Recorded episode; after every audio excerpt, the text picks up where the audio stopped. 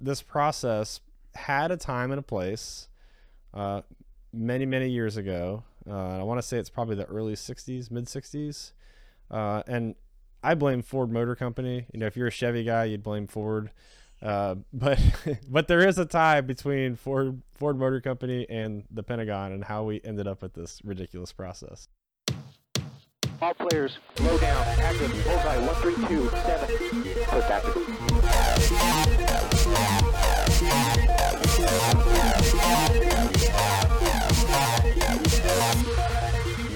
Lights on.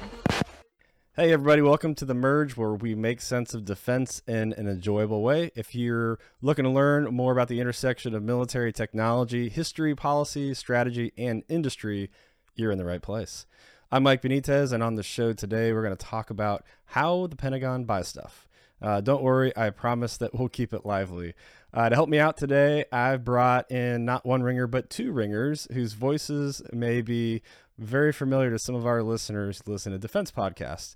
So we have Eric Lofgren from Acquisition Talk podcast and the blog, and his partner in crime, uh, Matt McGregor. So welcome. Thanks, guys. Thanks, Mike. And for those who have never heard of the Acquisition Talk, I'll put the, the link in the show notes. Uh, Eric, congratulations. You hit one hundred fifty episodes recently of a podcast about defense acquisition. So congratulations. And why don't you uh, why don't you just tell the audience a little bit about your uh, about yourself and why you are a defense acquisition expert?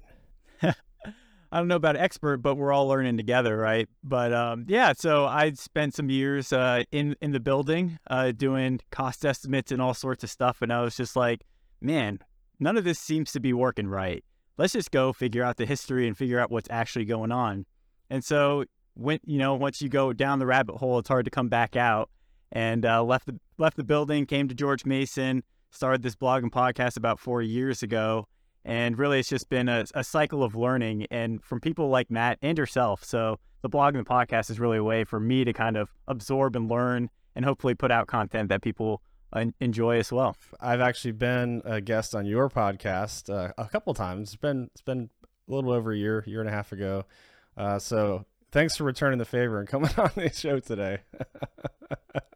uh, Matt, uh, so Matt is a is another defense acquisition expert, uh, but he has a little bit different background. So Matt, why don't you go tell us about yourself? Yeah, I'm also like like Eric said, not an expert, but uh, you know, you know, uh, a nerd and uh, like to try to stay up speed.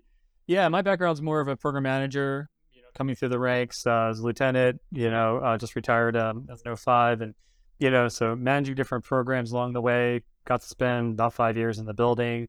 Uh, going to see the budget process, the requirements process, the, you know, all the kind of intricacies of the building life. So, so yeah, I come from, a, from that perspective, just, you know, some hands-on, some, some seeing it from the headquarters perspective, and now just kind of been observing it. Um, and also in my MITRE role, I support a number of programs. So get to hear some of the pain points. I didn't realize that you recently retired. So congratulations. You've been doing the, uh, the reserve gig for quite a while, uh, while you were working at MITRE. And for uh, for the folks who don't know what MITRE is, it's what's called a federally funded research and development center. It's actually a, a nonprofit that manages multiple F F R D Cs. I think six of them actually. So uh, so Matt's over there at MITRE putting out some good stuff, and we'll talk about that in a little bit with some other of his uh, his teammates that are uh, equally passionate about defense acquisitions and uh, more importantly, fixing defense acquisitions. Uh, so if you couldn't tell. Uh, the fact that uh, Eric and Matt's background, that there's a university centers and uh, organizations devoted to just learning about how the Pentagon buys stuff should tell you just how complex this is. Uh, but today we're going to talk about the, uh, the like a one oh one style episode. So consider this a wave top uh, over some of the processes. So what we're going to talk about today is the process of deciding what to buy, how to go about buying the thing that we've decided to buy.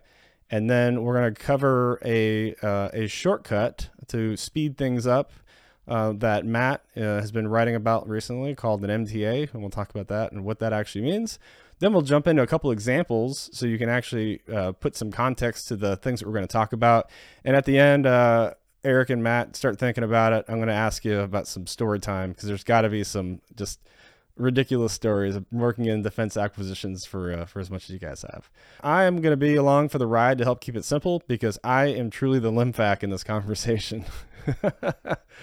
All right, so to get started, uh, I like to get started with the market dy- dynamics. And so, you know, if you played the game Monopoly, you have uh, you have many buyers and you have one seller.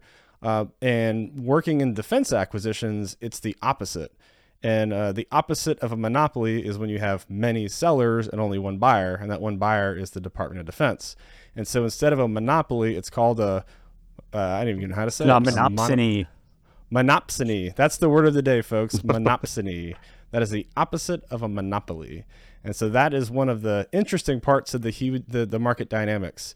The other part of being in that mon- monopsony Uh, is the size and scope of what we're talking about. So yeah, there's only one customer, but it's a big customer. And, uh, and that buyer has three and a half trillion dollars of assets in about four thousand eight hundred locations across the world. Oh, by the way, speaking of the world, it's the Department of Defense is the largest employer of the world with two point nine million people. That's twice the size of Amazon, by the way. Uh, it's got the largest military budget in the world, eight hundred thirty-five billion dollars. It was just passed uh, and signed into law.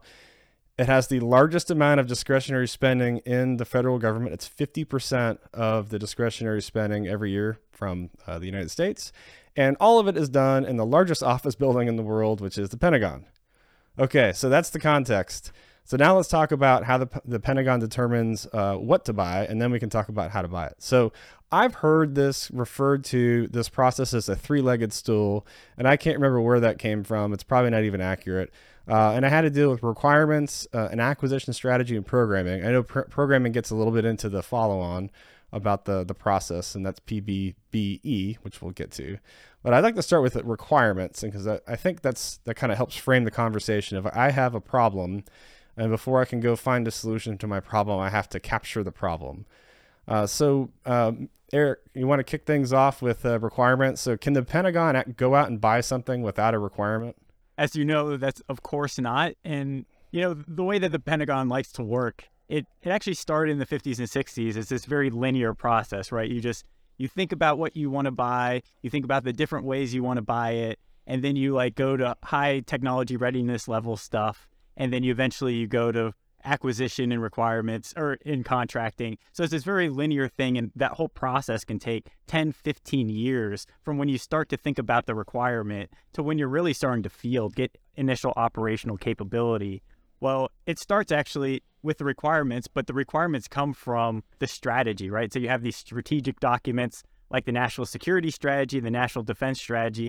Those kind of feed into um, a bunch of, you know, operational plans and concepts of operations. And so you have like the chairman of the Joint Chiefs, which has his own program recommendations and things like that. Um, you have integrated priority lists that kind of come out of uh, the combatant command. So they kind of think about what they want. Um, and then all of this kind of gets corralled into what's like the Joint Capabilities Integration and Development System, the J C I D S. So this is like in the joint staff where you have uh, military folks who really think about, hey, we have a capability that we need. Um, oftentimes it's just like, hey, we had a program like an F thirty-five. We need to recap that program eventually. What's the follow-on to that? Or there's something going on in the battlefield and um, soldiers are, are getting hurt or dying. This is something that actually happens, you know, of course, in the global war on terror. So that says, oh, we need to defeat, you know, improvised explosive devices. So we have a requirement to defeat those types of things. Uh, but Matt's actually done a lot of research on, on the requirements front, so I'll kick it over to him. So before I kick it over to Matt, if you haven't seen the movie The Pentagon Wars, best. Uh, so so Matt, if the, I'll put a I'll put a link in the show notes. Pentagon Wars. It's if you, for those who don't know, it was a movie that came out in the in the late nineties, starring uh, the hero, which is the guy from The Princess Bride, yeah. against the villain, which is a two-star Army general for, uh, played by Kelsey Grammer. And there, there's a part of the movie where, um, you know, they go off on this tangent about, you can't just go buy sheep. You have to have sheep specs. Sheep specs. What is sheep specs? Specifications. Shorn or unshorn. Um, rams, ewes, or lambs. Merinos or short hair. I mean, shorn merino ewes or unshorn merino rams. Bighorns or domestic. Domestic shorn lambs or bighorn unshorn. Probably Kelsey Grammer's better role. Uh, so in the context of sheep specs, uh, Matt, take it away. Tell us about requirements. It's funny. You mentioned that movie. I actually just made my dad watch that. Uh, so it's a uh, classic. One thing I'll say about requirements too is there are there's a lot of varieties, and I think the three uh, the, the the three stool that you were talking about there is actually kind of big, sometimes referred to as big A acquisition. Now the new term is uh, the Defense Acquisition Decision Support System. Got, got a longer acronym, but yeah, requirements, P B B E, and acquisition, the acquisition processes. So yeah, most most programs, if you're starting out, you sort of expect there to be some type of requirement that informs your um, your, your program. But that can take different flavors, I'll say. So it can be something very formal, like a very large C D D, something that you would expect a, a tank or a fighter jet, uh, something like that to have. Lots of K P P. So for acronyms, yeah, sorry. keep track. There's a so lot of acronyms. C D D. Capability is... development okay, document. So that is the primary one. There's like an interim capability, initial capabilities document, and then a capabilities development document. Those are the two primary ones that are the most familiar to most programs. Uh, the I C D initial one is more for like the early stage of the program. C D D is for the later stage. Um, but there are other flavors. So for software, there's actually two different types of documents. One called a software initial capabilities document, another one called a I T um, initial capabilities document. So we'll get into the won't get into the minutia per, right here, but but just know there's different flavors. But it can also a program can be started literally with a chief uh, of one of the services writing a memo. I have seen that. Um, It could be, um, you know, a J U O N, you know, something like an urgent need. It could be something that was validated uh, at, a, at a, you know, a different level, uh, usually from the joint staff, but but doesn't necessarily have to be a big document. But in most cases, they're lengthy documents. G A O did a great study last year about joint staff, and they found that it does take, on average, like a year, nine months to a year to get one through the system. Can take two, eight, eight hundred. eight hundred days, days. Well, that is that, the average. Was, it takes no. Those were the those were the edge cases. There was one. There was one or two. Yeah, there was there there was some edge were. cases that were like crazy. I, I don't know the story behind those. But well, it's supposed to be one hundred forty-seven days is like a C D D. Oh yeah, like what you're not supposed to be able to do it. Right. It goes back to the to the sheep specs though, right? So after we validated the specs, it's going to take six months of studies to make sure the requirements for the sheep specs is correct, and it's going to take another four to six months in the movie to staff the paperwork for the requirements to go across the hall. And so you know, a year from now they'll have the uh, the sheep specs, and they can then go ask Congress for the money to go buy the sheep, which will take another year. And then by the time you need the sheep, you know, it doesn't matter. Oh yeah, anymore. the. The That's... A O A that goes that supports. There's a bunch of other things that kind of go along with it, but but no, you're absolutely right. It's and it's done. A lot of these things are done in what they call high performance team, where you literally get a group together to figure out what those key performance parameters, those must do's, and then along with some of the other like should do's, like uh you know key K S As, key system attributes, or other system attributes. Anyway, the whole process is like I think what we're going to get at here is the whole process is very front loaded, where everything is figured out at the start, and and the idea is not to change it through the program, but right, we know there's fifteen year, twenty year programs, but the idea is not to change it. And I think we all sort of realize that's the thing I've been writing on now is the lunacy of that, about like how do we keep those requirements fresh. And really the important thing, I think, getting to what Eric kind of brought up, is actually the solicitation. What's in the contract? What is the understanding of the of the contractor on what they're supposed to provide? What's the understanding of the program stuff? Yeah. Yeah, that's a good that's a good point. F thirty-five is probably the standout example because it's a very large program, the largest actually. So it, it uh, because it stands out, it usually takes a lot of lumps. uh, some of it, uh, rightfully so. Some of it is just, you know, maybe not. It just, but it, it's definitely in the spotlight. Yeah. So the the fact that you know the F thirty-five requirements were decided upon before they started bending metal, you know, that yeah. was twenty-five, thirty years ago, two thousand. And now the F thirty-five that we're getting is. It meets the requirements that were written. Now they're like, well, it actually can't do some of the things we in the, the same ways that it needs to do because it needs more capabilities. And so now we have block four, may, may or may not need a new engine, which is the whole thing that'll come out in hopefully the next two months, probably when the twenty-four budget hits. So we'll see. Uh, lots. We can have a whole episode just about the F thirty-five's engine. The whole point, I think, is that if you if you haven't. If you haven't gotten the gist, there's a lot of paperwork and a lot of processes and a lot of staffing and a lot of signatures from a lot of people who may or may not be actual influential in that decision, but they inject themselves into the process, which then takes time. It takes it takes ten minutes to walk from one side of the Pentagon to the other, and it takes something like six to nine months to staff the paperwork to actually validate a requirement at the minimum. Um, that was the uh, the G A O report we're talking about. But there's a whole bunch of other stuff that happens besides just staffing the paperwork for the requirement. That is just a sliver. And so you're talking about probably collectively, would you guys say something like for normal acquisition, so not not a uh, an urgent operational need, not a middle tier acquisition, but a normal traditional acquisition program, that's probably two to four years of paperwork? At least two, yeah. That was studied in two years is the norm. Yeah, and obviously the bigger, more complex the, the program and the more uncertainty and future looking it is, and then you start injecting uh, multiple uh, technological risk factors. So if I want to build an aircraft, I want it to have a new engine that's never been developed. I want a radar that's never been developed. I want all of these things that don't exist yet. Now you're injecting just all kinds of programmatic risk. And so your cost, schedule, and performance kind of just go out the window pretty quickly. Yeah, Mike, here, I want to give you a quick uh, a quote here from a requirements officer a few years ago. He said, "The project officer, usually without detailed technical knowledge himself, has to develop the required characteristics without a factual basis and put them into a document." Where do you get that characteristic? You guessed it, from a fertile and sometimes overactive imagination. And so this is sometimes, right, and going back to what Matt was talking about, you basically have to define what it is you need before you have the technical knowledge or even get into it. Like to the point where you know the very least about your program, you're supposed to say, this is exactly what it is I'm going to get, right? And sometimes that doesn't make the most sense, but, you know, that's the way the system goes.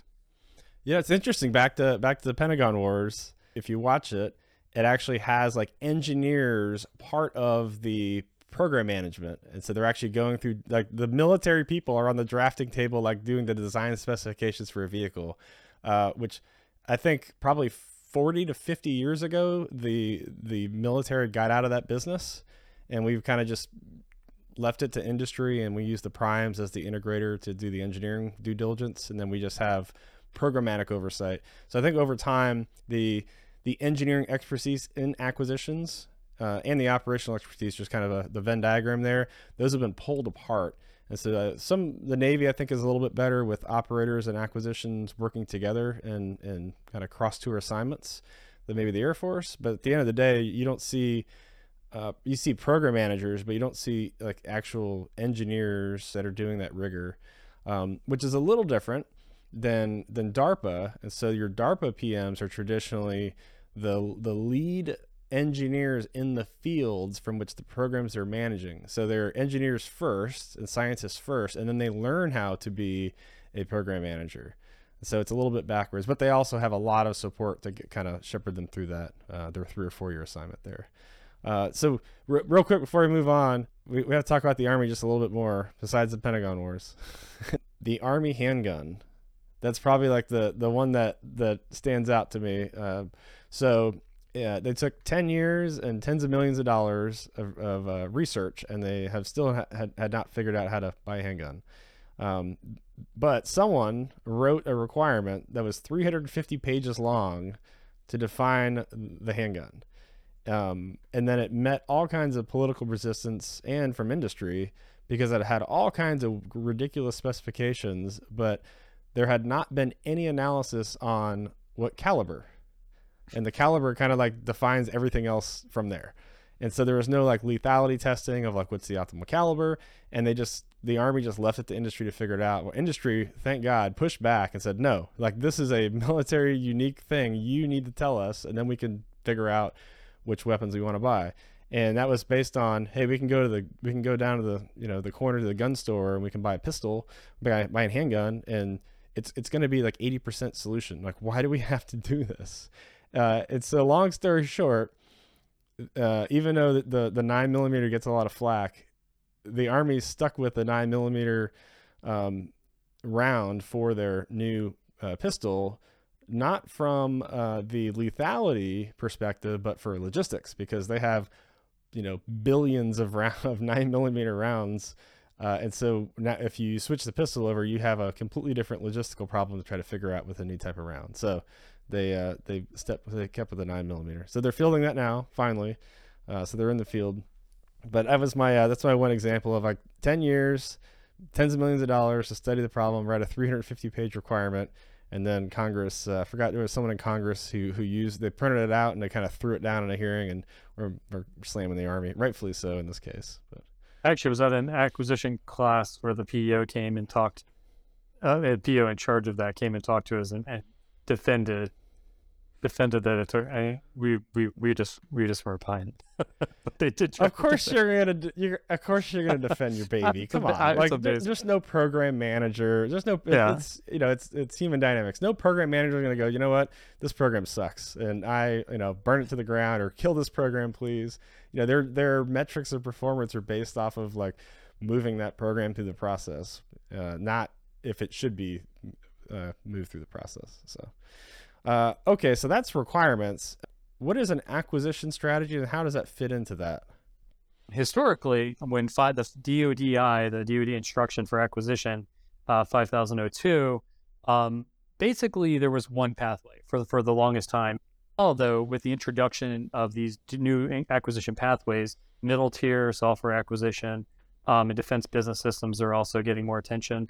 Um, There's actually different requirements docs that go with the different act strategies. So there's a little bit of a chicken and egg thing where you sort of have to figure out, is this general thing that I know the user wants? Maybe I don't have the doc, the requirement approved yet, but we know what they want, right? We've talked to them. And oftentimes the program office is involved in the development of a requirement anyway. They're, they're involved in the requirements doc. Other decision point is, will it stay at the service level or will it go to joint staff and have to get J C I D S approval, which Uh, if it's a J C I D S uh, thing where it has to go to the J ROC, the Joint Requirements Oversight Council, that's a four-star level with the vice chairman. Um, sometimes it can stay at the Joint Capabilities Board, which is a three-star level, the J eight. Um, but you have to make that decision. Real determining point about whether something has to go above the service is if there are joint equities. You can have joint information that needs to be shared, but if it's joint equity where there is a Navy interest, uh, you know, but it's an Air Force program, but there's real direct Navy interest, then they may designate that as this as joint equity, and then it has to get approved either at the three or four star level in joint staff. If it stays at the service level, it can get approved oftentimes through um, by the three star or by the chief of the service, the the three star in charge of requirements or the, the service chief. So it just depends. So there is a tie in with the act strategy there. I think the uh, the two examples that, I, that that kind of stick out to me, the F twenty-two Raptor is probably like an Air Force centric platform, um, even though it's a very, very expensive platform. So it probably did go to the J ROC, uh, but for this purposes, let's say it was an it's, an, it's a service centric platform. And then you have the C seventeen, and the C seventeen was developed. One of the key requirements is that it had to transport an M one Abrams tank. The, the takeoff and landing, the austere field requirements, the, the cargo capacity, how how wide the uh, loading and unloading was, how far off the ground it was, all that was driven off of a tank, actually. And so that's where I think you, if you if you built the plane without talking to the guy who had the tank, uh, or were forced to uh, at least consider those the design into the design requirements, uh, I think that that's what the J ROC is really there for, right? You're absolutely right, Mike. That's a great example. The bigger issue today is more interoperability in terms of communication. So J six, you know, J I T C, the Joint Interoperability Test Command, you know, wants to make sure that things can talk to each other. Whether that process is, you know, helpful, as helpful as uh, as it uh, is intended, uh, you know, that's a, a debate on that. But since we're uh, talking joint, we'll go off on a little tangent. There was a point in the nineties where if you slapped a J in front of every every acronym, yeah, uh, it was pretty much guaranteed to get funding because it was all about being joint. Some of them are uh, are joint, so like J DAM, Joint Direct Attack Munition, that is in fact used by all the services. Um, then you have things like the the Joint Programmable Fuse, the J P F. That was the uh, F M U one fifty-two. Well, it started as a joint program, and then it failed to take in the considerations of the Navy uh, for shipboard use. And so the the J P F, when it was designed, had a uh, a long dwell timer with the battery, so you could drop a weapon and it could sit on the ground for hours before going off. Well, that battery and that discharge time uh, is not certified for shipboard use. So the J P F never actually was ever used by the Navy on the carrier. Uh, so that's getting replaced now, you know, twenty, twenty something years later. So just because it says J uh, doesn't mean it's actually joint. Yeah. The other, the other reason in the nineties was Black Hawk Down. So, which is interesting in the concept of, uh, some of the challenges we see with J A D C two today, isn't it? I think it's I think it's kind of a interesting potential repeat of, you know, yeah, we can talk better with each other, but there's still a lot of disconnects there. So J A D C two is an interest is going to be very interesting, um, because if you're the Air Force, you go, I've got uh, dozens, potentially dozens of things at any given time that I need to be on a on a shared network to share information, and there's some latency requirements and things like that mm-hmm. that all come into factor. And then you get to the Army, they're like, well, I've got, you know, tens of thousands of nodes that all need the information. Like, well, that's a completely different problem to solve from an engineering perspective. Like, how do you design a network that can that can share the right information with the right person at the right time that's actionable? And that that is the wicked problem. It's not just, hey, just you can all talk together. It's like, no, no, no. The in use, the scale of having to do it, and it has to be resilient. So that's that is a wicked problem. I'm glad I'm not in charge of that uh, that program. Uh, I know, and I know. Uh, I forgot who's who got appointed recently, but I think the Secretary of the Air Force said that is the uh, that is the hardest acquisition job I gave everyone. I just gave it to that guy. Good luck, Dave Martell. Yeah, yeah. Yeah, the Army definitely has the harder. They they had that program Win T that was supposed to do a lot of that networking, and they've been doing that since the eighties, and they actually canceled that. And I think we'll talk a little bit about how that rolled into a new kind of Army program, I V A S, which actually did use these new acquisition authorities. But kind of yeah. going back to this acquisition stool, right, or like leg of the stool, um, you know, it takes, you know, the whole point is to get to an acquisition decision memorandum, right? And so the acquisition strategy is one of these. There's a lot of these processes. Like when you go through like a big major capability thing, there's like forty-eight or something kind of documents, and it can take two years to get to that acquisition decision memorandum. And there's all sorts of things, right? Like the lifecycle sustainment plan and the cost estimates. And then you have the acquisition strategies, one of them. Um, but that's one that's actually kind of statutorily required. And you know, I think just when you go through all of that, the whole point is just you have to do line up all these documents to say, what's the cost? What's the schedule? What are you going to do? How are you going to support it in the future? Who? What's the staffing and the billets and, and all of that kind of stuff? And it's just a lot to think about. But you also, again, I'm going to bring it back up. You're, you have to do all this documentation while it's still a paper plan, right? Because most of the time, and actually since two thousand nine, the Weapons Systems Acquisition Reform Act basically brought this stuff forward. So you have to get it done before milestone A, uh, which is like the, the traditional way, but milestone A is before you even prototype. So before you actually have something that even looks operational-ish, um, when it's still like a science experiment, you have to put all this stuff together and get it all approved at these very high levels. And so there's some delegation that's happened, and there's some new acquisition authorities that have happened to allow this to speed up, and we're going to talk about that. But again, two years, forty-eight documents, and like fifty offices. There was a great report where they just like listed all the Air Force um, offices that you have to go through to just like get one of these things approved. And it's everybody and their mother, you know, and even one of those offices, you have multiple branches in that office that need to sign off. So it's just this consensus-based decision process. No one's in charge, but everyone's in charge. Bill, the real uh, problem that I have with the way that they've been done over the last ten years is that when a program manager comes into that meeting to give that briefing, they're expected to have every single issue ironed out at the table. Like, this is one of my gripes.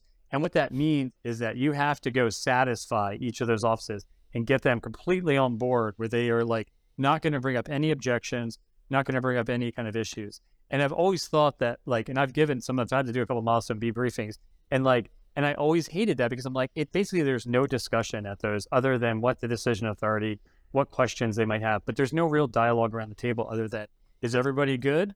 And it so it becomes like a consensus decision rather than a real dialogue like what you might have in a commercial company where a C E O is about to make a you know really important decision, and they're like, he's not just asking his V Ps, are you good?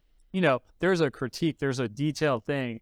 And so there's some of that. I don't want to say there's none of it, but it is really this weird consensus kind of decision making, which is not healthy in my opinion for, for the most part, but that's mostly what you see. The way Rickover said it was the guy at the top who has to make the decision doesn't actually know what is right or what is wrong. And therefore he just wants everyone to be on board and study it to death, because if someone comes ask him like, this thing didn't work, it's your fault. And he can say, no, I got, I did the right thing. I got everyone to agree, and look how much paper there is. So he is now insulated from, from accountability. Again, it's like, how do we kind of shirk accountability to a degree by kind of like obfuscating that over time and over people? Just to put a point on this, all this paperwork doesn't exist because people like to do paperwork. Uh, there's a, there's a cultural thing. There's a, there's human dynamics in play. And then there's this other thing, because outside of the five-sided puzzle palace, uh, across the river, there is a funny white building with a dome on top. And that is a completely different circus. And in that circus, uh, over there is called oversight. And so having, uh, quote, validated your requirement and conducted this due diligence to stand up to oversight, because at the end of the day, you have to ask those people in that funny building with the dome on top for the money, and they have to approve it. And so there's uh early to need is probably my favorite saying, which is like, no, and that's, that's the, thank you for your interest in national security. Right. Uh, so I want, I want to buy this thing. And, and Congress just writes, that's early to need, which means you're not getting it. Uh, late to need means that you didn't ask for it. Congress says you need it, and they're going to give it to you anyways. And so suck it up. And then there's a few other funny uh, colloquialisms that go in there, but but back to your point about the the process. You know, if you, that's the, the that would be like Apple going like, hey, uh, I want to form a team to figure out what the iPhone twenty-seven is going to look like, and I want like detailed specifications for what it's going to look like. Like, well, there's obviously like a dozen technologies that we haven't even thought of existing that will be in this thing. Like, yeah, yeah, I know, but just, just, you know, use your imagination and then go talk to some people, and we'll just, you know, we'll leave a little space in there and we'll figure it out. And then you get to like, well, how much, well, how much space should we leave? Like, well, I don't know. What's the size, weight, and power can, can, you know, requirements? Like, well, I don't know. It doesn't exist yet. So you get in this like circular logic, which is, you know, some of the issues that we have with like uh, follow on modernization for programs that, that take forever to field. Eric, back to you. Once we figure out that we we need to buy something, so we have the requirement and we figure out what what we need to buy, before we figure out how to go buy it, we have to figure out how much should it cost, right? So, I mean, you go to the you, you go to like Verizon or wherever you get your phones, and you walk in, and you go, this is the price of an iPhone. You can see it. Sometimes it's on sale, sometimes it's not, and you know it's this much money. And then you make a, a decision based on like the value and your need. Like, do I need a phone right now, or can I wait? How old is my phone I have now? Can I wait? Did my phone just, you know, die, and I'm like on the way to a meeting, I need a phone right now. Well, now you're at the mercy of whatever the price is, right? So that's not how it really works in the Pentagon, though. Uh, so, so Eric, will you tell us a little bit about how we determine how much to pay for something? Yeah, well, you know, there's so many parts of this system, right? Because like right when you get your requirement, then you kind of are supposed to do this analysis of alternatives. So you're supposed to say, well, here's all the ways I could go accomplish this. You know, you have an end, you have a, some kind of requirement, but there's multiple solutions to go get it. Maybe it's not an iPhone. Maybe it's like um, a tin can with some string, right? And maybe that costs less. So you look at all the different ways and what those general costs are, and then you're supposed to pick the best one, right? The most cost-effective one, the one that's the best cost benefit, and then you go into a more detailed cost estimate. And this all kind of happens before the acquisition strategy. So you don't even really know what it is you want, but you're supposed to know what the costs and the actual outputs are. And then you go into this thing, you have like a cost analysis requirements document, and then you need to do, you know, all these cost estimates at the program level, at the service level, and then at the O S D level, especially if it's an A C A T two or in some cases like a or an A C A T one, so like the larger programs. And so you do so all this. What does A C A T co- stand for? Acquisition categories. So one, two, and three. Um, the ones are the biggest, the twos are the middles, and the threes are the smaller ones. And usually the threes can kind of get away with a lot of stuff and they go fast. But you're supposed to do this cost estimate. And so it's, again, it, we keep talking about it. Like, you're putting the cart before the horse. You have to know things before it's possible to know them. Or what we'll more likely do is just say, well, you want a new aircraft. It costs me this much to do an F twenty-two and this much to do an F thirty-five, and here are their weights. And so you want an aircraft that's thirty percent more heavy. So this is what it's going to cost based on what we did in the past. Oh, you, you think you're going to use new technology? I heard that one before. Nope, this is your cost because you screwed up in the in the past. You're going to screw up in the future, and that's just what it's going to be. And so usually it's just like this weird thing in cost estimation like we can't imagine the future, so we have to use the past as the basis to to estimate the future. And that's why a lot of the programs just look to be like incremental follow-ons of what we've already done, because you only have costs for things you've already done. If it's something brand new, you don't know how to cost it. Okay, so if we get through all of that, so now here we are four years into the process of, of paperwork uh, to, to buy something. Now we have to go build a budget to figure out uh, the process to buy it. So that's called the P B B E, the pl- uh, Planning, Programming, Budgeting, Execution. All that stuff that we've navigated up to this point is about uh, the F A R, which is the Federal Acquisition Regulations. It's about twenty-three hundred pages of requirements and staffing processes and making sure you can get all the way to the point that now I'm going to build it into the budget. And so this budget that goes to Congress, if you've never had the uh, the privilege of, of opening a J book, they're called justification books. Uh, there's uh, the budget is broken into these line items, and there's about uh, there's about a thousand line items in the in an annual budget, if I remember right, maybe a little bit more. Climbs much more, yeah. yeah, much more, yeah, so th- thousands, yeah. How many's in there? About seventeen hundred investment line items, but if you count O and M, it's more like two thousand. Yeah, O and M is interesting, the operations and maintenance, because those line items are like over two hundred million dollars on average, and you can, they have a lot more flexibility in what they do and how you can move money between them. Whereas when you do research and development or procurement, uh, those are very narrowly stovepiped. Yeah, at seventeen hundred, as Matt said, they're about thirty million dollars on average, and it's very hard to move that money in between. So basically, you have to predict what you got to do, and then you can do it. Imagine like if you had to know three years in advance that you're going to move a squadron over to Kadena or something like that. Like it would just be ridiculous. You couldn't, you couldn't like operate your military forces that way. So luckily the idea was with P B B E that you would program operations and maintenance. It was just, it just proved too difficult to ever do it. So that part of the budget kind of, and military personnel, that kind of stayed flexible. But in terms of actually buying technologies and buying these systems, very, very rigid. As we're recording this, the fiscal year twenty-three uh, appropriations, the money to execute uh, the plan, uh, was just signed into law. And we're about uh, three months or two months into fiscal year twenty twenty-three. In two months, the fiscal year twenty twenty-four budget will go uh, to, to the Hill. Uh, so that'll become public. And the twenty twenty-five budget is already being created. So we're at the end of twenty twenty-two and we're already thinking twenty twenty-five programming. This process had a time and a place uh, many, many years ago. Uh, I want to say it's probably the early sixties, mid sixties. Uh, and I blame Ford Motor Company. You know, if you're a Chevy guy, you'd blame Ford. Uh, but but there is a tie between Ford Ford Motor Company and the Pentagon and how we ended up with this ridiculous process. So Eric, why don't you tell us a little bit about that? I mean, it was like a thirty-year kind of thing to get the P B B into the system, and it started really in the nineteen sixties. As you said, Ford. So Robert McNamara, he was a comptroller. He he became comptroller at Ford, and then eventually became president for less than a year before he got tapped to come over to the Department of Defense as secretary.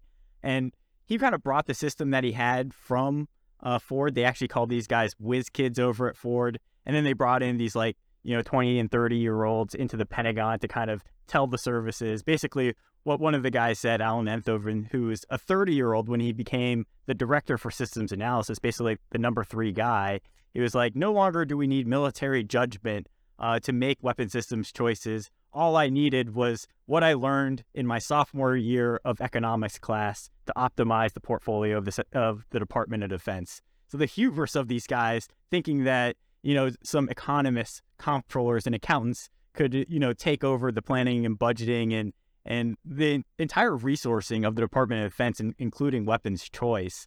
Uh, but there was a time and place potentially for that. Maybe there needed to be kind of some cost controls because budgets were really high. There were, was a lot of cost growth in the nineteen fifties, but there was also a lot of innovation.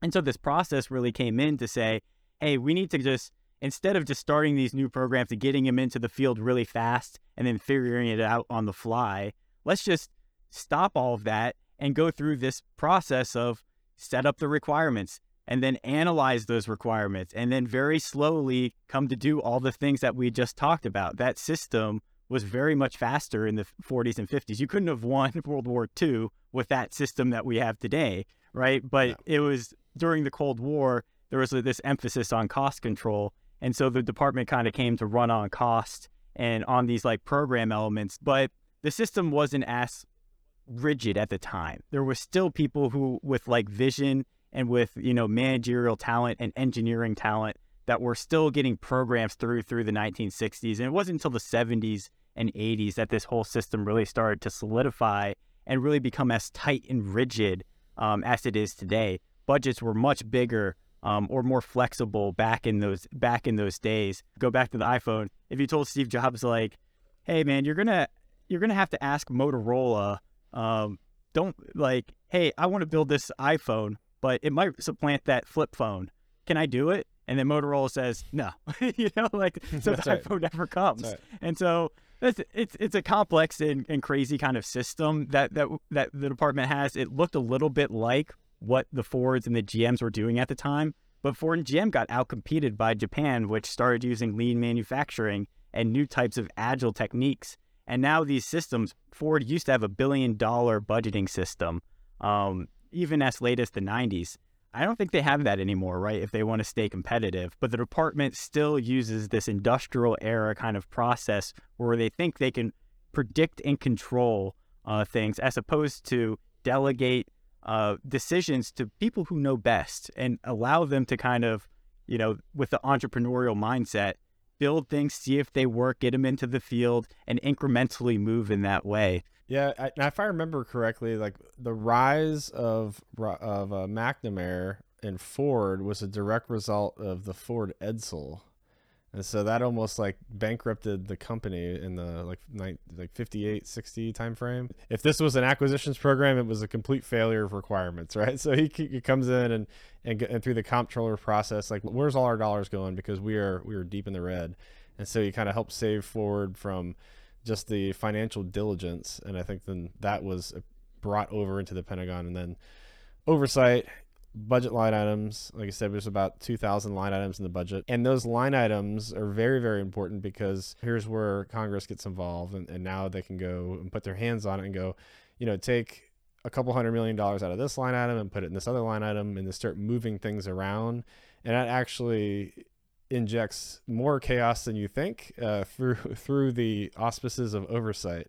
Uh, oversight is great; it's it's needed, but sometimes when you you know you, you see a budget go over there, and and these are people who who have there's some people who have full time jobs that do it, but very very few. Uh, most people just have a a political interest in seeing something happen or something changed to uh, for their cause, and that ends up creating ripple effects throughout multiple years of, of, of money management in, in these programs. And then you have what's called uh, the N D A A, which uh, Eric, you had a really good post about this. Um, this year's N D A A is, was forty-four hundred pages long. The table of contents in this year's N D A A is longer than the entire N D A A up through the seventies, just the table of contents. And so the first one, uh, the first N D A A was one page in nineteen sixty-two, if I remember right. And then even in the mid eighties, the Cold War, so the height of like Reagan era defense spending, you know, it was the N D A A was only a hundred or two hundred pages, and we hit a thousand pages in twenty twenty. And now it's in just a few years, it's four times that. And that is the Authorization Act. So you can do this, you can't do that. It's not really money, but it's authorizing the appropriation of money. But there's a lot of restrictions. Like I, you can divest uh, a couple of A tens. You cannot divest any F twenty-two Raptors. This is the legislation that it's in. And when that thing came out, I, I want to say there was like thirty hours or something, but it wasn't released to the members of Congress till they had to vote on it. Like who the hell is going to go read four thousand pages of this document to then cast a vote? And so they, they are relying on people to just say, vote for it or don't vote, or where's the one thing that I really care about and I'm not going to read the rest of it. And so that's, uh, you know, if you want to call that oversight still, there's, you know, debatable, but that's, uh, the Appropriations Acts are also, also rather large and, and have grown over time. Um, but yeah. just to put a just to put one little one one quick uh, context on the P B B process, it was just sort of beat on the P Ms or beat on this other agency that you just need to do more documentation or you need to do more more rigor, but almost ignoring the the money piece of it and how that impacts the culture, impacts the act strategies and and the execution, um, and then same with requirements. So I think just to bring it full circle with what M T A and some of these alternative pathways did. They did not solve the P B B process. They did bring some flexibilities and some, some things to make uh, make it a little bit easier to get into a program. And so there's some real benefits there, but the P B B process was inherently not solved. And I would argue the requirements process was still not solved, even though it was, it got a little bit of action. So if you, so if you think of it like a speedometer, like acquisition reform has gotten like full on, requirements got a little bit of work, the P B B is still backwards started from. That is a fan freaking tastic transition into M T As. So let's talk about M T As. The M T As, middle tier of acquisition, or as in the op-ed that you uh, you wrote with some of your uh, your teammates over at MITRE in Defense One, uh, get to know the middle tier of awesome uh, acquisition. So, so the first question I have is is what? That's the title of it. I didn't write it. You did. Or maybe the editor wrote it. I don't know. No, no that's uh, right. Did, okay, okay. Are you claiming it? Did you write the title? No, that would be a Dan Ward-ism. Uh, only Dan can okay. uh, call it that stuff. Okay. So M T As, uh, Matt, what is an M T A? It's a new pathway. It was added to the old traditional way of doing things that we talked about with like two years of an A O A and all those kinds of things. It essentially pushed all of that out and said, if you have something, if you have a good idea and you want to get started with something and and build that into um, an operational prototype or something that can be transitioned to another pathway, to the more traditional pathway for long-term procurement, let's say, um, then this is another acquisition path that you can use. So a lot, essentially a P M could come and instead of going back to the big binder of all the things, the checklist items that they needed, they could actually start more clean sheet and say, here's what I need to be successful. And that that's essentially what it is. It's a new pathway that allows you to do that. And then, you know, the big key of it is that by being exempted and by having those things, you can get started faster um, and you can you can learn and hopefully field something faster. And there was a five-year limit that said, you know, you need to field something within five years or transition to another pathway within those five years. So that was that was the key. Okay, so so to read that back to you for... Uh... Again, I'm the limfac in this conversation. So an M T A, as I understand it, basically does uh, does two things. It is to rapidly develop a prototype to demo a new capability and or rapidly field something using proven technology that requires minimal development.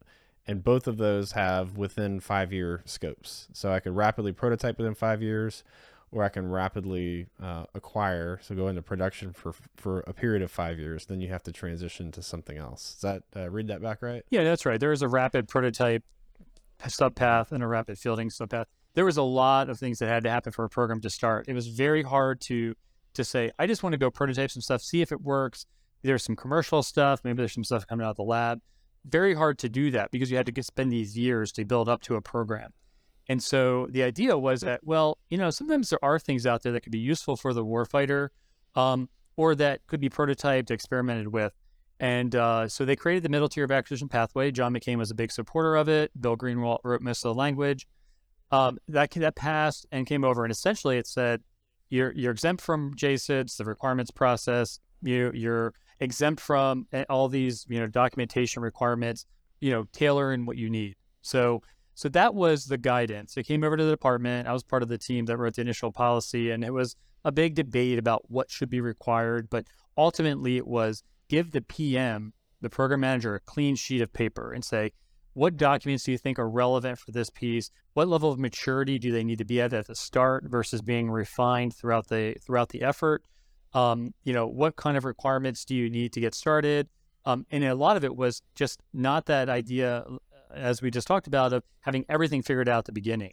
So the next question for uh, the knuckle draggers like me is, what is it in the middle of? It's called the middle tier. So you know, what what's on, uh, you know, above and below it? Urgent. Yeah, urgent and the traditional. Well, there's a, it's also, yeah, so you got the traditional, the major capability, the biggest things, but there's also ACAT one, two, three of that traditional too.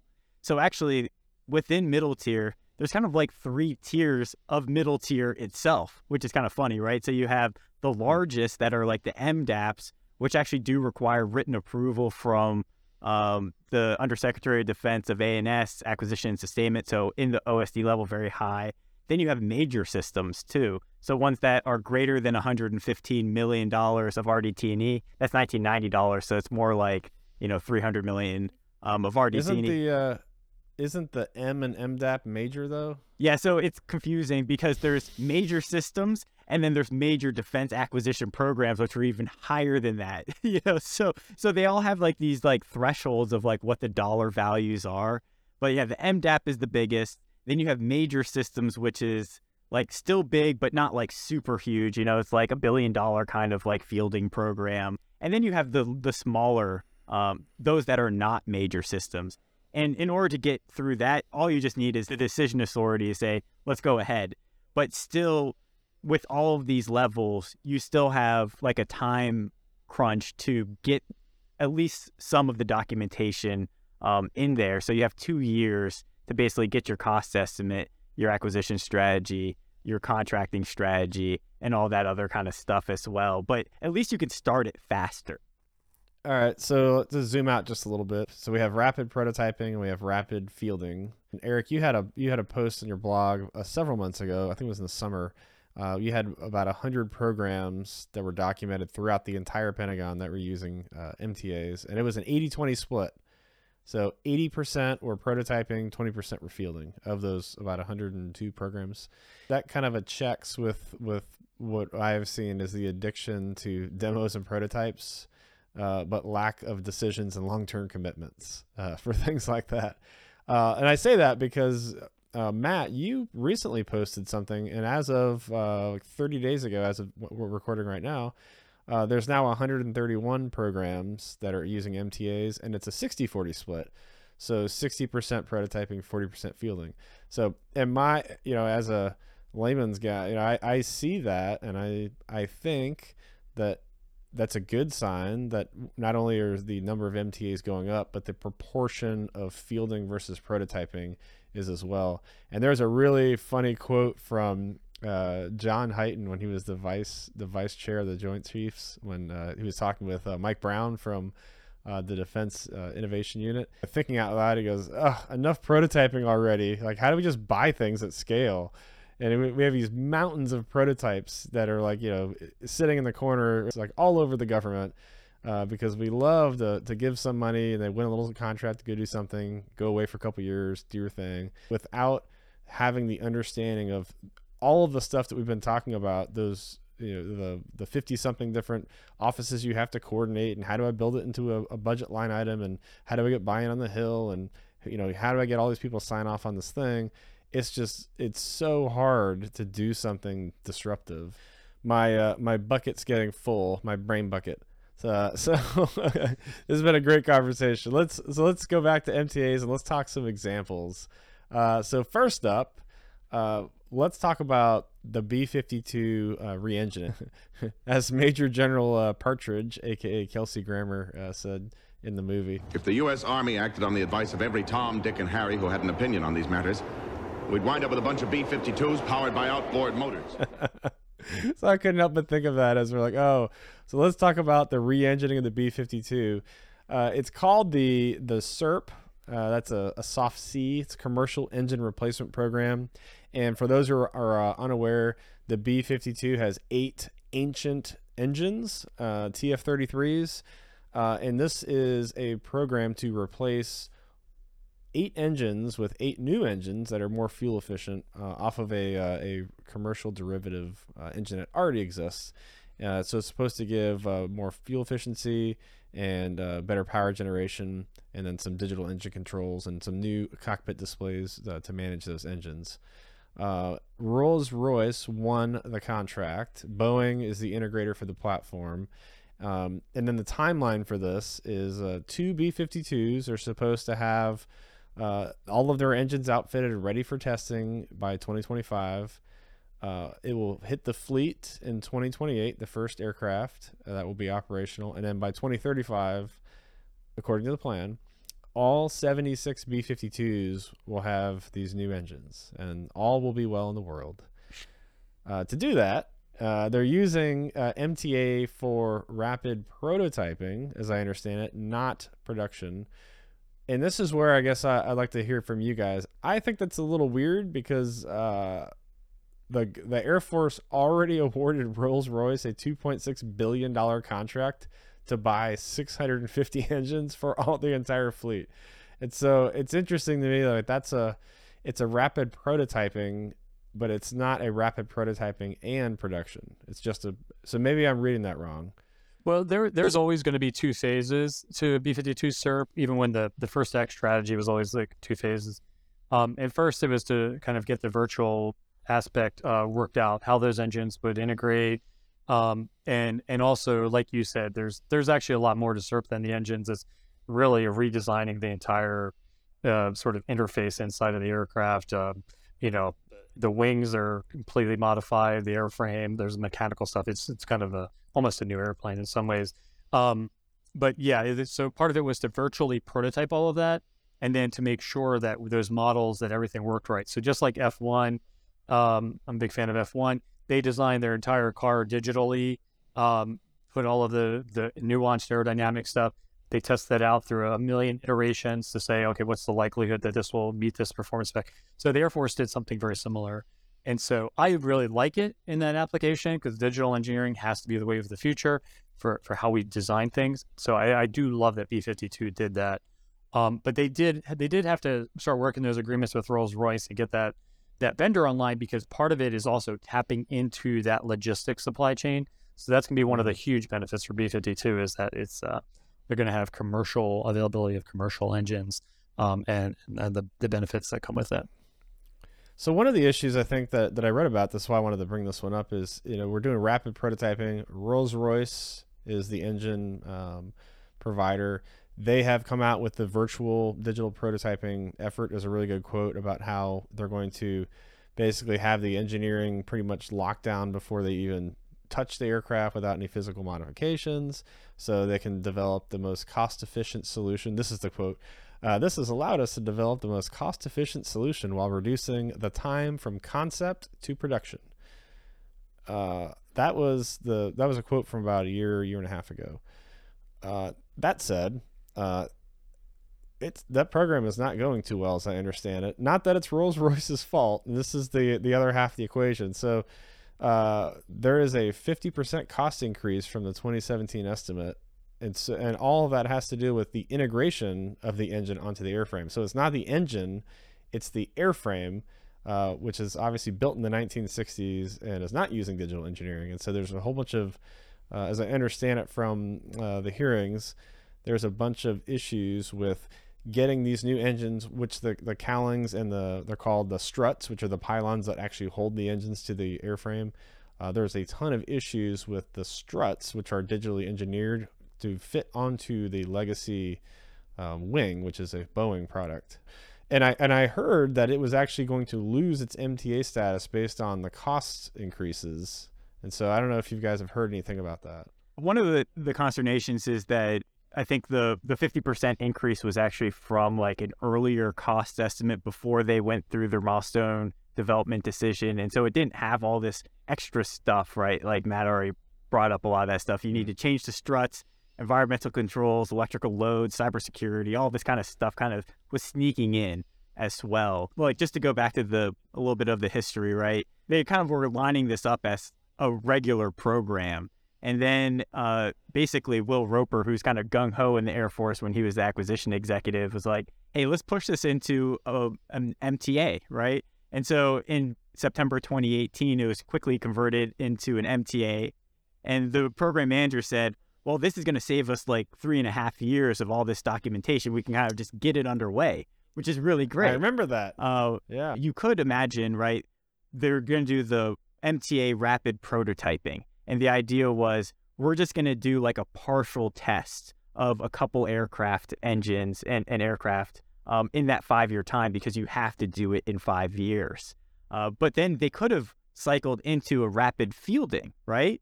Um, and used an M T A for rapid fielding to actually get those engines onto the aircraft at scale.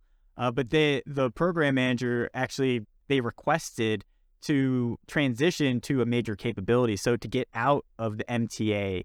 Um, and that's actually going to happen in the twenty twenty-three timeframe. Uh, so, yeah, they could have gone into rapid fielding, but they didn't. Um, is that something bad about M T A? Is that something bad about the program? I'm not. I'm not really clued in into what, what's going on there. But they are kind of running it very similar to a normal program, right? Because Boeing is doing all of this regular kind of con- even they they started with an other transaction. They're doing like earned value management. They're doing all of this. They have a test and evaluation master plan, a C D D. It's looking a lot more like a regular program. And it's not really clear how much that has to do with M T A as opposed to how much, you know, Boeing or the program office itself was just kind of more accustomed to the traditional ways of doing things. We have lost Matt uh, because his battery died on his phone. We'll continue without him. He's in our hearts and, and prayers. let's talk let's let's talk about the Army. Let's talk about I V A S. You mentioned it a couple times.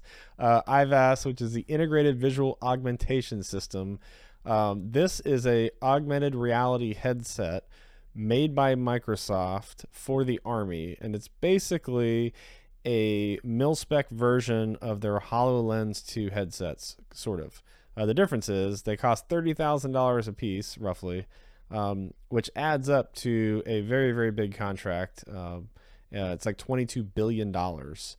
And right now, uh, we are on uh, multiple years of prototyping. Version four of this made, and this, this is an M T A, so this will make sense in a minute.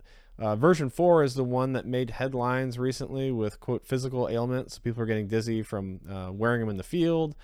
Um, now they're uh, they're in version five negotiations right now, uh, but the Army has come out actually just in the past day and said, hey, we're in negotiations for a version five of this, but we still plan to field version four in twenty twenty-three.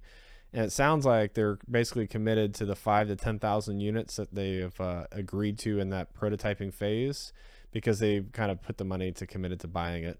Um, and I think that's probably just uh, to help Microsoft out for the, the amount of time and money and effort they're putting into this. Uh, but but my takeaway from, from this program was that this actually sounds about right. So it's it's gotten some flack about, you know, it's a, you know, this twenty-two billion dollars program from headsets that don't work. Like, well, it's a rapid prototyping program. It's an M T A uh, for the prototyping side of it. They're indeed rapidly prototyping. They're, they're on version five of it now, and, and they're iterating on the design. They're giving it to operators in the field. They're taking the feedback. To me, this sounds like what this is what you would use an M T A for. Is that is that check?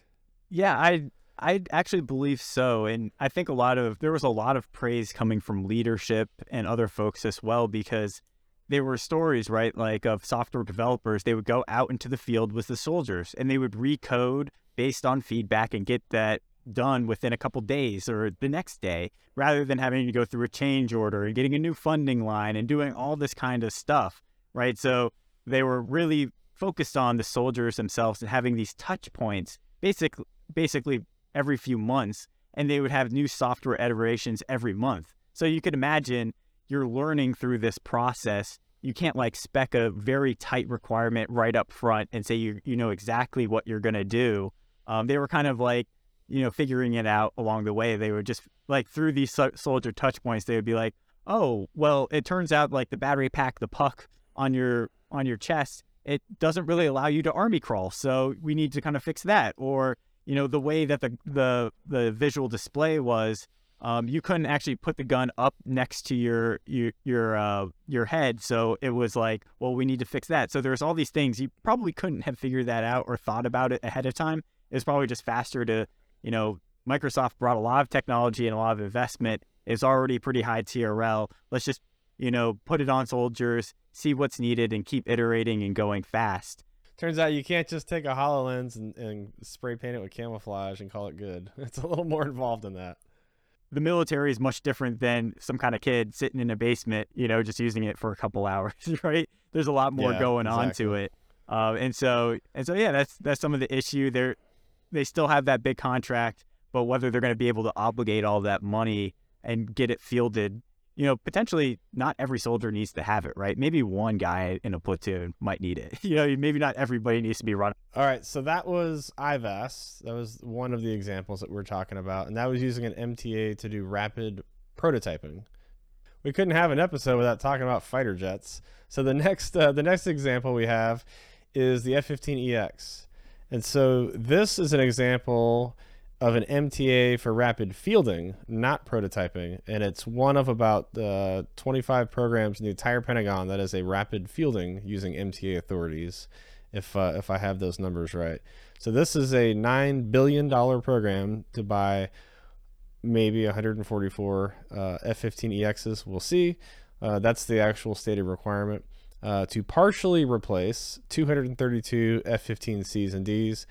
It's not a one for one because F thirty-fives are going to some of those F fifteen C units. What's really cool about this program is that it's using authority to rapidly field something that is buyable today. So the F fifteen E X uh, is basically ninety-five percent the same as the F fifteen S A and the F fifteen Q A models. So it has a bunch of uh, upgrades that are really cool.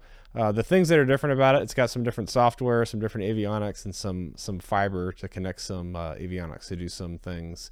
Uh, but other than that, it's pretty much the same as those aircraft. So the cool thing about the story is that this the M T A for rapidly buying these airplanes basically leverages five billion dollars of developmental costs that have been paid by Saudi Arabia, Qatar, uh, Singapore to some extent, and South Korea. This is starting as an M T A to back to the very beginning where Matt was talking about uh, for for production, but it's going to convert into a traditional program, um, and so that's the that's a, a pretty a, a good news story. There's politics about buying it, not buying it, and the Air Force, you know, not wanting it and getting it forced on them by O S D. We can have a whole episode just about the politics of that platform, um, and then we can have a whole other episode about the. the ridiculous debate about F thirty-five versus F fifteen E X. I think it's just hilarious. Uh, but uh, I think it's a great example of an M T A for rapidly fielding. I agree with you. And you can check out our podcast a couple of years ago where we talked about that, right? You gave your opinions on F fifteen versus F thirty-five. But for the M T A part, because Boeing had such, you know, high technology readiness level kind of stuff here from previous developments, it had a lot of I RAD. They were able to kind of get it underway really fast. So the M T A, I think, was perfect. And then they got to first flight there in February twenty-one. Um, and then they delivered the aircraft in March. So they delivered the aircraft, the first uh, test aircraft for the E X, eighteen months after the M T A start. Usually that would take five years, more than that maybe, right? I worked in the Pentagon at the time when all this was going on. So we dealt with the Rapid Fielding Requirements document, the R F R D. Um, O S D CAPE is how the money got moved. So that money, uh, so one of the things with M T As is it's repurposing existing funds within the budget cycle. And so O S D uh, actually took money that were the, which was going to the same company. It was going to take money that was going to go to Boeing anyways to buy Super Hornets for the Navy and gave them to the Air Force to buy F fifteen E Xs. So it was still, the money was still going to go to Boeing. It was just a matter of what airplanes they were going to buy from Boeing. And so that was the repurposing of money. So it was not very political uh, from that point of view because Boeing was still going to get the money. And so obviously there's no, no hard argument with that. There was a whole Lockheed versus Boeing on the Hill. Uh, but that's the first part. The other part of it, which, which some people don't realize this. So again, it's rapid fielding and you're leveraging this developmental cost from a, a active production line. Those first two F fifteen E Xs, Eric, that you mentioned, are actually Qatari jets that had that were already being built, and they added the U S stuff in them. And so if you look at E X one and E X two, the only, as of this recording, the only two F fifteen E Xs that are possessed by the Air Force, they actually have the electronic warfare um, uh, modules, the bumps uh, on the fuselage for the system that Qatar is supposed to get. Uh, but there's nothing in them because we didn't put that system in the E X. We have a U S system that's a different form factor. So we have the Qatari bumps for the electronic warfare, but the actual U S electronic warfare instead. The, the one the one other thing that I liked about the F fifteen E X, um, you kind of hit on it, Mike, was the, um, you know, the manufacturing kind of processes, right? It, it's roughly the same aircraft, but has some modifications for, for the U S piece. But using M C A rapid fielding as almost a quasi L R I P, which in the old pathway, the low rate initial production, um, would mm-hmm. have been a very discrete phase of a program that had completed development. And then you would, you would do an L R I P phase to basically do your operational testing before going into full rate production. And I really like the idea of, you know, if you prototype something with the M T A rapid prototype phase, uh, it pans out, it looks good. Um, and you're ready to go into production, use M C A rapid rapid fielding to get that L R I P phase, work out any of the kinks in, man- in the manufacturing processes or, you know, different uh, deficiencies that you, you identify as part of early test, work that all out before you go into the M C A pathway, into the major capability pathway, because then you, you, you know what you have. And so you go in, then you can set your baseline because M C A programs don't have a baseline. That's the other piece of it. Um, but when M C A, when you transition, you do have to set a baseline. You do have to say, this is, these are the costs of the aircraft. I'm going to set this. And if I go over, I'm going to have to tell Congress about it. So I really like it for that. And I think F fifteen E X is sort of proving that out as how, how well that works for that first squadron of jets. Yeah, that's a good point. Uh, since we're talking about fighters, the other two programs, um, just uh, worth mentioning that have used M T As is the uh, F twenty-two TAC Link uh, or TACMAN. So it's the Link sixteen mandate, so we're putting Link sixteen on the F twenty-two. That is the M T A for rapid prototyping, or it started out as. And then the other one, which is the one that you can actually see if you're lucky enough to see a F twenty-two flying around with these pods on the wings, is what's called F twenty-two sensor enhancement. This is an M T A for rapidly prototyping I R S T pods, so infrared search and track, to put on the F twenty-two. So those are uh, two other noteworthy fighter uh, M T As. Uh, all right, last last program, and I want to get a story from each of you. Uh, let's talk about Arrow, the A G M one eighty-three Alpha air-launched responsive weapon, which is a very boring way to describe a twenty-foot-long, seven thousand pound air-launched hypersonic missile, which is what it is. Uh, what's noteworthy about this program, which is why I saved it for last, is all the examples we talked about with M T As. They are they were either a rapid prototype or a rapid production. The A G M one eighty-three, the Arrow, is an M T A for both. It's one of the few programs that's a rapid prototype and rapid fielding. Uh, it's made the news last year for having uh, three spectacular failures in a row. And then it's made the news, uh, well, in twenty twenty, that was twenty twenty-one. In twenty twenty-two, it's made the news for having three successful test uh, test shots in a row. And the last one, which happened about a month ago as, as of this recording, was the first successful test of a all-up round. So it's a production-like form-fit-function, and it was a complete test from employment to impact. And so what I think was cool about this is, number one, you're, it's one of the few programs I can think of that it's using both authorities in the M T A, and it's really following the uh, the fail faster. So whether it's SpaceX blowing up rockets, uh, they yeah they had a lot of failures, but that that's kind of the point. Is you you have a failure, they have what's called a failure review board, which is a whole other uh, administrative process, uh, and it basically was why why did it fail? Is our technical approach sound? And and Two of the three, I think two of the three tests that actually failed in twenty twenty-one, there was nothing technologically wrong. It was a mistake. It was like just, you know, J V level mistakes on game day. Like, come on, man. Like, why did you not plug that in? Or why did you, you know, you had a one instead of a zero here. Like, come on.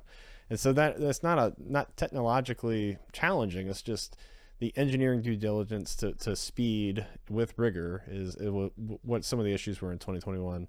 Uh, so I think that is a that has turned into a it could turn into a success story. We'll see when the, the cost per shot needs to come down. I think a lot to, to get to the buy rate, uh, and I think the Secretary of the Air Force has a lot to say about that right now.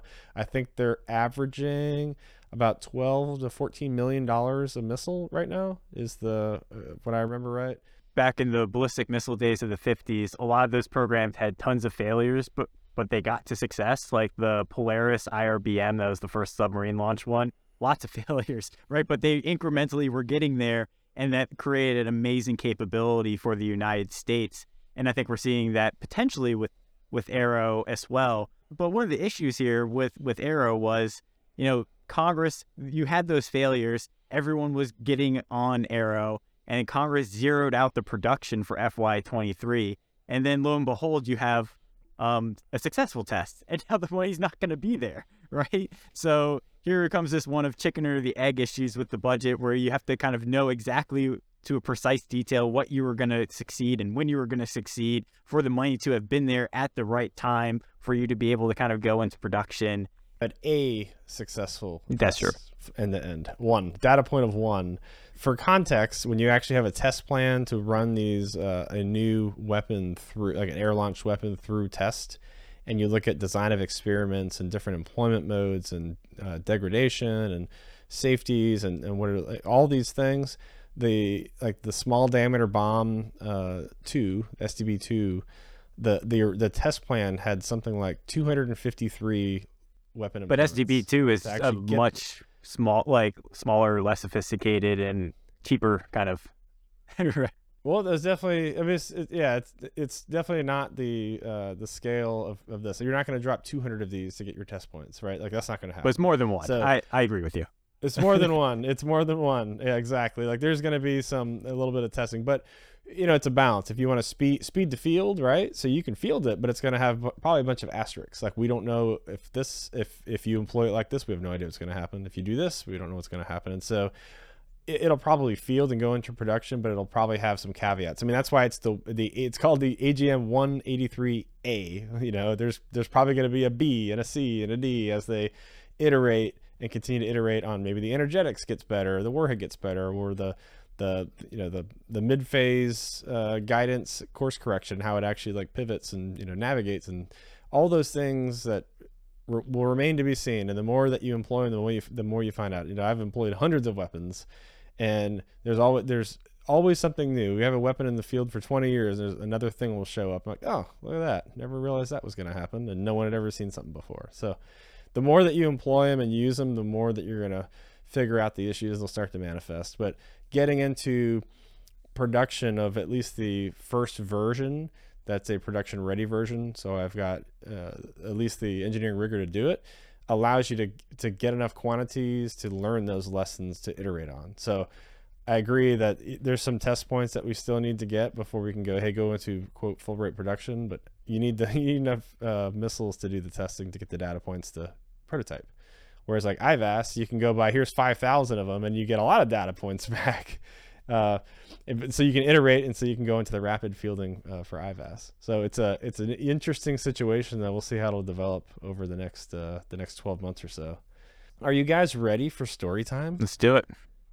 All right, Eric, I'm, I'll start with you, and then uh, Matt, you're back with audio only, and then we'll we'll end with you. So go ahead, Eric. I want to I want to hear a an awesome story about acquisitions.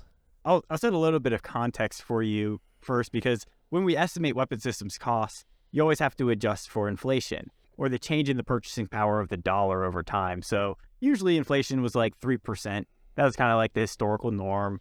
And so the price of something, just because the value of the dollar is decreasing, in twenty-four years at three percent inflation, the price is going to double, even though it's like the same amount of labor and material resources. So we often use, as I said before, the history to predict the future.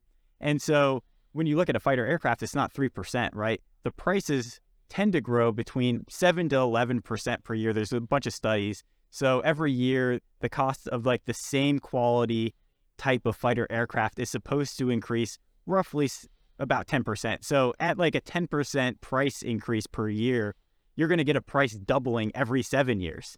And in the department, like a lot of times the guidance would say, well, just adjust for inflation, right? So three percent, two percent. Now this year, right, it's actually grown to eight or nine percent in, in the in the economy at large.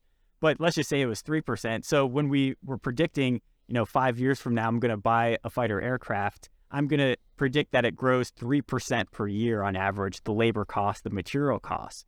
But in reality, we know when we look at the past, the the labor and uh, material rates were growing much faster than that, closer to ten percent, right? So shouldn't we be expecting those future costs to grow at ten percent, not at three percent?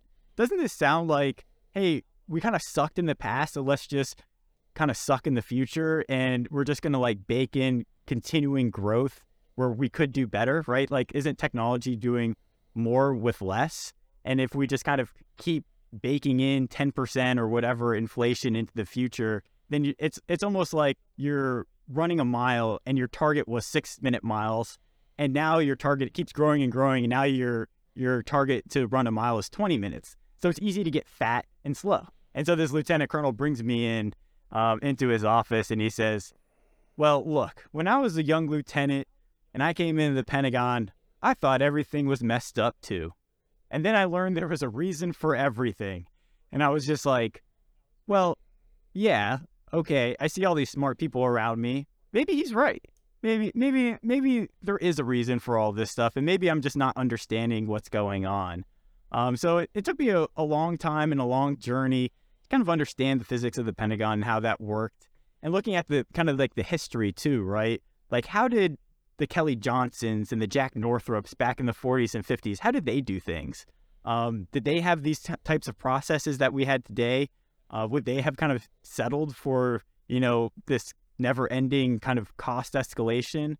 And so that's kind of how I stumbled on this idea of P B B E reform and, and kind of jumped my way out of the Pentagon. That's one story there um, where, as a cost estimator, you, you look at it and you're just like, maybe we're not helping, you know, in the overall scheme by just trying to jack up prices so we get rid of cost growth rather than assuring that we can get the capacity and quantity uh, for the capability that's necessary. Norm Augustine had this quote that by the year twenty fifty-four, the D O D could only afford one aircraft per year, and all the services would have to share it uh, because the, the trend lines of how costs were growing for fighter aircraft and other aircraft was going so fast that that's just what it looked like it would be, you know, in the distant future. The other half of that quote is where I, I find the, the real humor.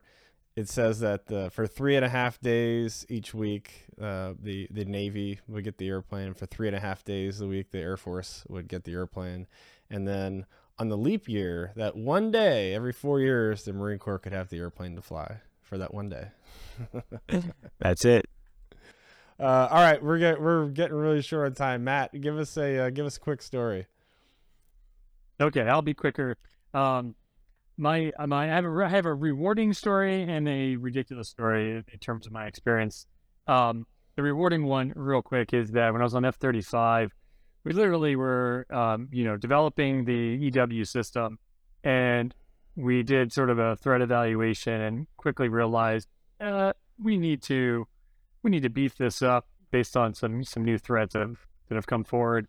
Um, and the realization was so profound that uh, we sort of threw the book out on how we would normally do negotiations, which is, you know, send out an R F P, wait for a big proposal, and, and do the whole thing. And we actually did a alpha contracting approach where me and a small team went to Lockheed's headquarters, and within a week we negotiated their proposal.